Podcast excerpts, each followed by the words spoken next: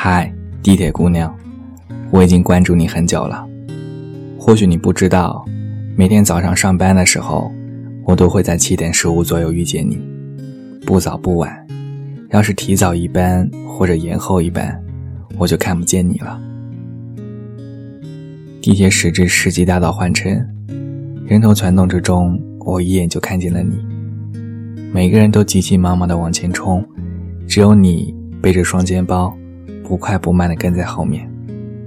虽然你每天都会穿不同的衣服，但却扎着同样的小辫子。你会慢条斯理地咬着面包，在地铁来到的那一刻，小心翼翼地把面包收起来，因为你永远站在地铁最前端的闸门口，偶尔幸运还有空座。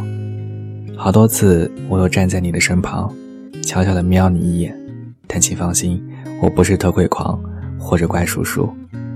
单纯因为你的特别和那份简单，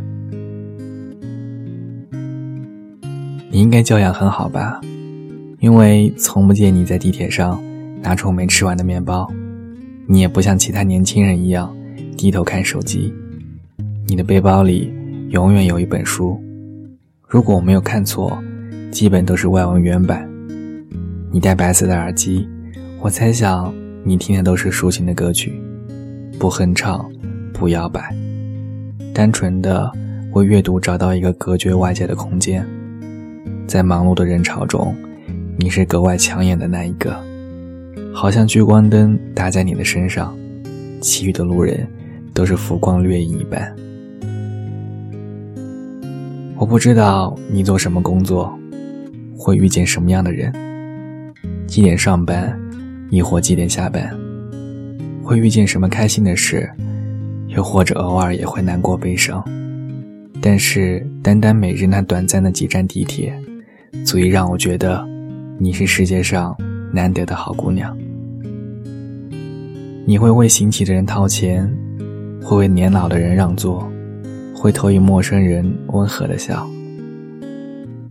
有一次你接电话，我不知道对方是不是你心爱的人。你语气轻柔婉转，即使隔着话筒，我也能听到对方焦急难耐的吼叫。但是你没有皱眉，也没有叹气，反倒是温和地说着自己知道了，顺便简单安慰了对方几句。挂掉电话之后，你又开始看书，书本非常整洁，没有折角，也没有书签。要么是你记性太好，要么是你。根本不在意看到哪儿。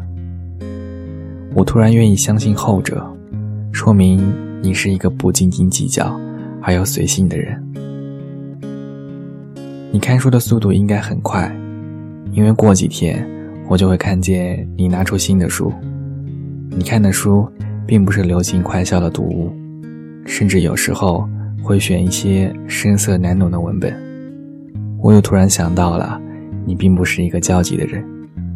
所以也不屑于那些浮躁的碎片阅读为伍。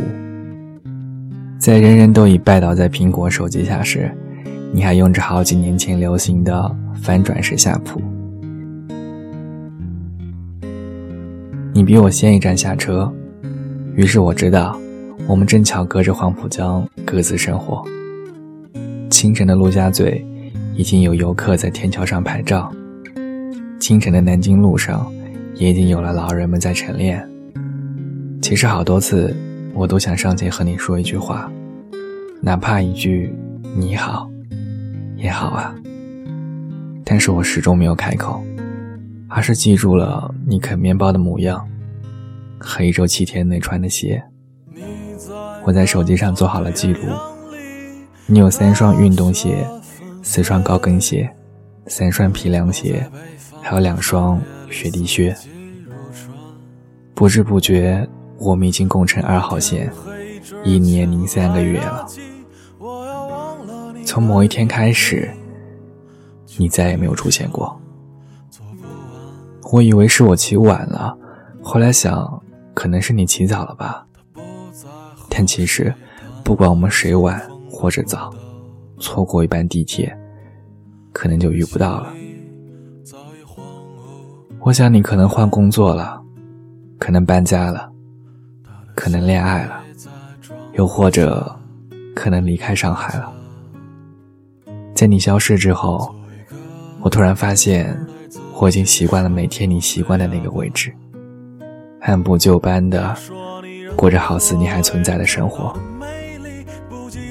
然而，陆家嘴站到达的时刻，你不会再缓缓的起身下车，也不会轻言细语地和其他人说借过。那些你看过的书单，我统统记在了手机里。虽然从头到尾，我都没有说过一句“你好”，但我手机上记录的文字，足够告诉我，你确实存在过。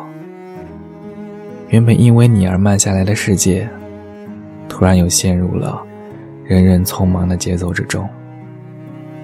如果你也留意过，有一个爱穿白衬衫、戴着黑框眼镜的小伙子，总是欲言又止，没有打招呼，也没有说再见，而是记录了你足足四百多天和习惯了有你的生活。之所以写这封信给你，是希望，不管你在天涯海角，都能够继续保持自己的速度，泰然自若的活在自己的世界里。我说过，你是一个好姑娘，不要流入世俗的喧嚣和急躁，因为你已然有了最大的幸福。此致，敬礼，你不曾留意过的。地铁少年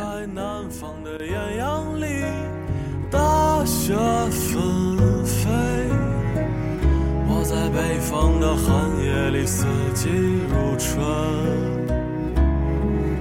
如果天黑之前来得及我要忘了你的眼睛穷极一生，做不完一场梦。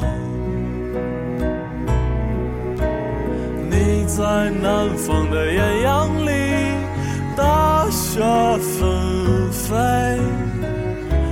在北方的寒夜里，四季如春。如果天黑之前来得及，我要忘了你的眼睛。